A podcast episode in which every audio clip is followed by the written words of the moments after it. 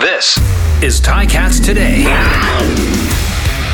This is Ticats Today for a Wednesday, August the 25th, 2021.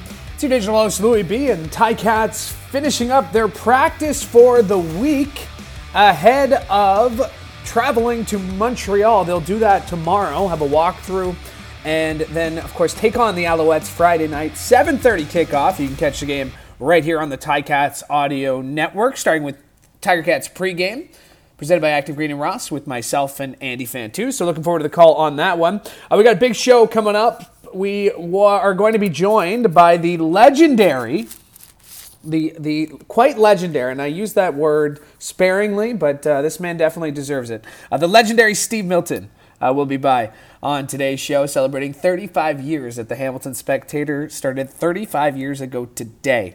Uh, so lots of great stuff to get into with him. And we're going to hear from Coach Joe, and we're going to hear from Dane Evans. And because the big news of the day, Coach has announced that Dane Evans will start. And uh, let's hear what Coach had to say as he spoke after practice. Dane will start. We had him. We had him limited uh, for a reason. It's not a coy thing or anything. He's, uh, you know, he's got some sore ribs, and uh, you know, he's a tough sucker. He probably, probably should have came out of the game in, in Saskatchewan a little bit, but uh, he, he's tough. He's a tough man, and uh, you know, he took most of the reps day one for us. To be honest with you, anybody who's at practice would know that uh, that it wasn't uh, that, and it just. Uh, uh, for for the reasons uh, behind closed doors and how he's exactly feeling. Uh, Dane Dane will start. Same as it is every week. We expect to win every week. Doesn't mean it happens.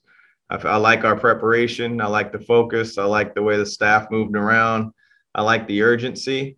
Um, but that's all fine and dandy. You got to play the game. So I'm really looking forward to the game to see our response. Well, you you take the information and you make adjustments uh, be it personnel, be it things that we're running, be it emphasis, and then you wait and see how it it, it turns out on the game day. So um, you know we've made some adjustments, we've made some uh, mm, you know some some changes, and we'll we'll see how they how they pan out. But that's really what the information gathering is about, and you know we we uh, in order to actually see how the changes uh, do evolve, you have to do it when the game's live. That is the head coach of the Hamilton Tiger Cats, Orlando Steinauer. And a couple of things uh, coach mentioned. Uh, doesn't look like Chris Van Zyl's going to go. Uh, the full scrum, the full uh, the full post practice sound available at ticats.ca. But he also touched on uh, Ja'Gared Davis, uh, why he hasn't been in the lineup. Uh, so go check it out, ticats.ca for the full uh, interview Ja'Gared Davis will not play. He mentioned Chris Van Zyl will not play. So we'll officially get the depth chart tomorrow, and of course we'll break that down here on Ticats today. Um, Dane Evans is getting the start, and obviously not the circumstances in, in which he wanted to start, and seeing a teammate get hurt in uh, Jeremiah Masoli, the coach mentioned there. Uh, but uh, Dane obviously very excited and a, a start that he's been looking forward to for, for a long time. Yeah, it's been it's been a while, but yeah, I've, I've been looking forward to it. Um, obviously, kind of weird circumstances, you know. I definitely don't ever wish anything bad on Jeremiah or any of my teammates. It's just, I mean, it's a game. People get hurt sometimes, you know. So, um, but now I know it's it's it's my job to go out there and help this team win. So, I mean, I'm ready for it. This week was good because I did get some more reps with some of those new guys, you know. Um, so getting to build the timing and the chemistry and see how their body moves in space, you know, and start start really working on that with them. And then it's nice to have guys, you know, like Speedy and Ack and uh, even T Earls, who I, have been thrown with for the last, you know, three three or so years. So um, yeah, it's, it's been a good mix, and to be able to get some more reps with them, it's been nice. Dude, Sirach is a warrior, man. He I, I wish that y'all could see what he does in the facility and not just on the field because – this man has really stepped into Mike Filer's shoes in, in the best way you can. Um, he he is really doing a great job. Um, he's really over communicating to all the other linemen, and uh, you know you can never go wrong when you over communicate. And uh, I think they've had a really good week, and uh, you know we've been clean. That is Dane Evans as he spoke to the media after practice today. So Dane Evans getting the start, his first start since the Grey Cup, but uh, we all know the resume of of Dane Evans, what he's done, what he can do as a starter. So, a lot to be excited about. And a big shout out there to Darius Ciraco and the offensive line. And I know the offensive line is taking a lot of heat lately. Um, and again, you know, when you, when you I, when you watch the tape, uh, you're watching the tape a little bit differently than, than the team is, and a lot differently than the coaches are. So uh, I'm not sure if it's all um, if it's all on them. It's definitely not all on them. Uh, but obviously, you want to see Dan get a couple more extra fractions of seconds to, to find his receivers. But uh, lo- nothing but love for the offensive line uh, coming out of uh, mouth there, and Coach O mentioned it as well. So full scrums available, ticats.ca to check those out. Uh, saw Coach Sal down here today. Really great to see Coach Sal. Uh, he'll be joining us on Tiger Cats at the half on uh, Friday's broadcast. So uh, he was down here. I tweeted a picture of uh, two two great men that uh, got to got to get to know through uh, the Ticats here, and one of them is Steve Milton. And Steve Milton is celebrating 35 years at the Hamilton Spectator. And Uncle Milty, as I colloquially call him, one of the best guys I've had the pleasure of getting to know. Um, not just here for Tiger Cats, uh, not just because of his sports writing, but just uh, a real, real great person. And got a chance to catch up with Milty here at Tim Hortons Field, and I had to ask him, uh, 35 years. Does it feel like 35 years? Uh, not till I read it. Um, and of course, I'd worked nine years in the business before that, plus had a couple careers before that. So uh, yeah, you know what? It reminds me that uh, everybody gets old, including your own self.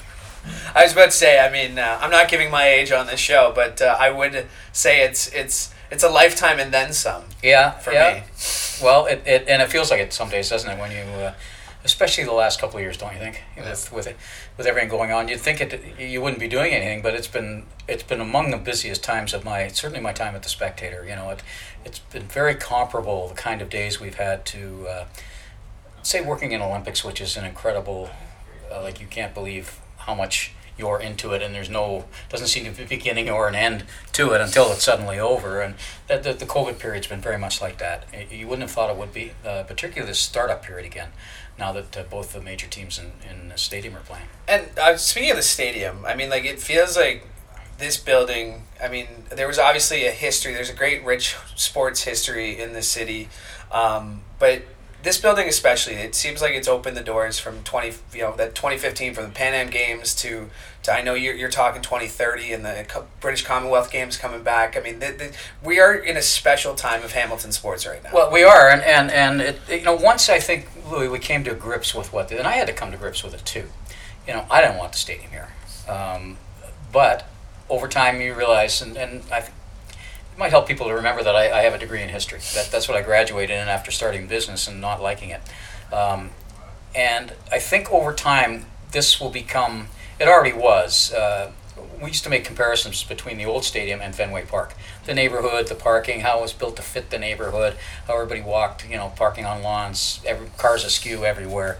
Well, if you looked at once we looked at the history of that, and that this stadium went back to the when this was a a farm when it was actually the Scott farm and there was a little area cut out where they played a little cricket, a little soccer. You realize that by the time this stadium's done, and I don't know when that'll be, it'll be 200 years that sport's been playing on this spot. Well, when you have that kind of history, you can sell history. And my guess is that the third stadium will go right here too. You know, if uh, whenever that whenever that is. I like this building. It's uh, you, you and I spent a great amount of time here. You know, many times from eight in the morning till 10, 11 at night, and it feels like home to me. In fact, I suggested laughingly once I should get an apartment in here when I was looking for a place, and and uh, and I like it. I like the neighborhood. I like what you can see from here. You can see everything that is Hamilton. You can see from someplace in this building. Yeah, I mean, it, it really is incredible. And I've, I've said that to like this place is more my home. Yeah. There are days where we spend more time here than we do. We see the faces we see here more than we see the faces at home. Um, and and you, the sights, the sounds, the smell. Yeah, like it- you, you get it. You get it coming. I get it every day coming off the QEW on Nikola Tesla, and you know I'm not saying as a bad thing. It, you miss it, and I missed it. And when you come back, there's something about this stadium that just seems to bring out the, the best Yeah, in the I, city. I, I think it, it is, and, and, and you know the new Go Train situation and all of that kind of thing uh, changes some of the complexity, and as it should. Yeah. Uh, I think Forge is a recognition of, of the changing complexities of the city. Uh, I, I think, uh, and and I, th- I think the Ticats have always represented uh, a, a certain kind of diversity uh, of this city, and, and that that sort of uh, uh, easy but sometimes uneasy uh, correlation with our neighbors to the south, you know, and it's embodied in, in in in the CFL and in the lineups and the ratio and all of those things. And adding the global players, there's a lot of symbolism there. And as you know, I live a lot by symbolism. I think the stadium's kind of a symbol. I, I it was basically constructed. At first, I thought, well, it's pretty simple, and I realized it was done that way uh, on purpose, and it was complex in its simplicity because it was. It's been allowed to evolve, and uh, when they designed it, when, when Mitchell and, and Afnick and, and Young signed off on the plans, they didn't want to prededicate too much, th- too many things because they knew time. They we are living in extremely changing times. They didn't know to what it was changing, and and, that, and that's allowed things to evolve here. All the empty, the uh, I don't want to say empty spaces, but but blank spaces. It was like a canvas, and and they don't use magic marker, or it's not permanent ink, because they know things are going to change again too. I mean, the plans, the original plans for the Grey Cup were really example of that. The social viewing, those kinds of things, the 360 to the stadium, those things didn't exist when the stadium was first looked at. I mean, they, they kind of existed in some small principles, so I like that. It's a very organic stadium. Uh, this city the stadium doesn't own the city owe the city anything. I mean, fifty million dollars for this. There have been issues. There's no doubt. There have been issues, but uh, that wasn't about the design. I don't think. to that point because I know like you love the Commonwealth Games, right? Yes. That, I that is love international you love. You have international competition, and I know you love the Olympics. You and there is that there is that twenty thirty question that uh, that I know you're gonna be you're gonna be hitting hard in the next few years Mm-hmm. here. Um, and the, the symbolism, and and it's funny because even people tell me like, hey, the the 1930 Commonwealth Games were right here, Right here. right here. Right. When they were called the British Empire Games, they were started by the sports editor of the Spectator at the time, who was a number of other things. That was just one of the many, many hats that he wore. Uh, as we speak in the uh, press box right now, I'm looking at a legacy building from that. Jimmy Thompson Pool was where the swimming was held. It was the only, I think, the only events where women could, yeah, swimming was the only event where women could technically compete and get medals from uh, was in that. They competed in a number of other events, but they were uh, more like the demonstration sports or Okay. national championships. There was a, there was a lot to those games. All of that will come up, of course, if we get the games Yeah. uh, for 2030. We're the front runners, uh, whether we get it or not. The Prince of Wales Schools School was where the where the uh, first residence was. The stadium was built for it. Uh, while the original stadium, uh, which is called the Stadium at the time, then Civic Stadium, uh, was built for for uh, for those um, uh, first British Empire games. These this stadium here primarily was built for the Pan Am games. I mean, that's Yeah. where the, the big money came from, and that's why it was able to get built. Now, why the Ticats uh, are, are it's kind of the Ticat Stadium uh, is uh, is because you have to have a primary. Uh, part of the part of the deal to get to get the uh, uh, stadium money was that you'd have to have a sustainability, which meant having a primary tenant, which the Tiger Cats agreed to be. Uh, over, I mean, we all know that was pretty wild negotiations for a long time, and they went on for a long time. And of course, they're the also the secondary tenant now with Forge FC. So uh, it's uh, you know this is a stadium that's that's built around football, but specifically built originally for soccer. Yeah. Well, yeah, that's it. I mean, even you know, people ask, like, didn't the stadium used to go the other way? And that's Yeah. something I learned from you. Yeah. Um, and then I know this is a topic that you love. Uh, how does it affect the wind off the? Uh, Well, it's the a wind tunnel. escarpment? There's no doubt about it. And I kept, I mean, and, and a Ticat. Uh, It's the ongoing joke. Yeah, it's the ongoing joke, and they think I make too much of it. I don't. Yeah. You talk to Forge FC about it. Yeah. You know, it's a home field advantage, and it, it can be. I mean, it, it, they're a ball control team, so sometimes playing in the amount of wind that they do. But uh, University of Western Ontario, when I called them one time about it, this is right in the early days when people were still scoffing about this. I said, I noticed the wind is different. Um, and I called them about it. They, they have the number one wind program in the country, and uh, they wanted to do tests on it, but uh, you know we didn't have the money to spec to finance it at the time. So, but the what the guy said to me, did they change the orientation of the stadium? I said yes. They they alternate. They they revolved at ninety degrees, and uh, or was it one eighty? No, one ninety. Right. So Yep. so uh, he said that can make a huge difference given the what I look here at the map of the weather conditions here, the two th- or, or the the geographical conditions, geological conditions, Yeah. which would be the of course the mountain, quote unquote mountain, and and the lake. Yeah. you know those are two major. Uh, uh, effects and of course it's got windier we all know it's Yeah. got windier over time in those 10 years uh, Yeah. i mean i don't know what the numbers are on that but generally um, Southern Ontario has got one year. Um, let's talk about the team on the field um, because they got to get a win. I mean, Yep. it must must win games. I mean, there's no such thing as a must win game before Labor Day in in the Canadian Football League, but this is pretty darn close. No, and Labor Day came up quicker, like two games, right, than than normally. So you'd say, well, it's only two games, but it's two games out of 14, not two games out of 18, uh, and really two games out of 20, right? Because because normally you'd have had two exhibition games as well. So this is, uh, the, you know, I mean, it's an interdivisional game. It's the only time they play in Montreal. Uh, home field makes a huge, actually, much bigger difference in the. Uh, CFL East traditionally than it does in the West. If you finish third in the CFL East, you don't not you do not make the Grey Cup. Not historically. Yeah. You don't right. So Toronto looks like they've got a pretty good team. Montreal, I think, is a much better team than they uh, looked against uh, um, Calgary. I mean, in fact, they could have won that. You know, another Yeah. foot farther, and they win that game. And they've got the two dangerous things that on offense have, have hurt Hamilton so far this year, uh, which is a scrambling quarterback who can extend plays and somebody who runs extremely tough up the middle. And so that, that those were factors in both games at the start.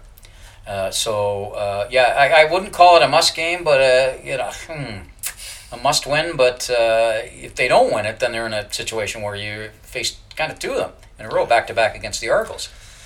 Argos on 15 days rest. Right. And, And then back four to days, back, four three days, days yeah, rest. three days anyway, rest, yeah. uh, Milty, thanks for doing this. Appreciate it. Okay, Louis, great to talk to you as always. That, of course, is Steve Milton of the Hamilton Spectator, and uh, always love chatting with him, and always learn something when I chat with him too. And I chat with him quite often, so that should tell you about uh, how much he teaches me, how much he continues to teach me, and uh, I'm very appreciative of uh, of him and his uh, his friendship as well. Uh, great person to know. All right, that'll do it for us here on Ticats today. Thank you so much for tuning in. Uh, tomorrow we'll be getting you set, of course, for Friday's game, so you're going to want to tune in. Same place, same time, right here on the Ticats Audio Network. And for the Ticats Audio Network, I'm Louis B. Hoping you have a great day.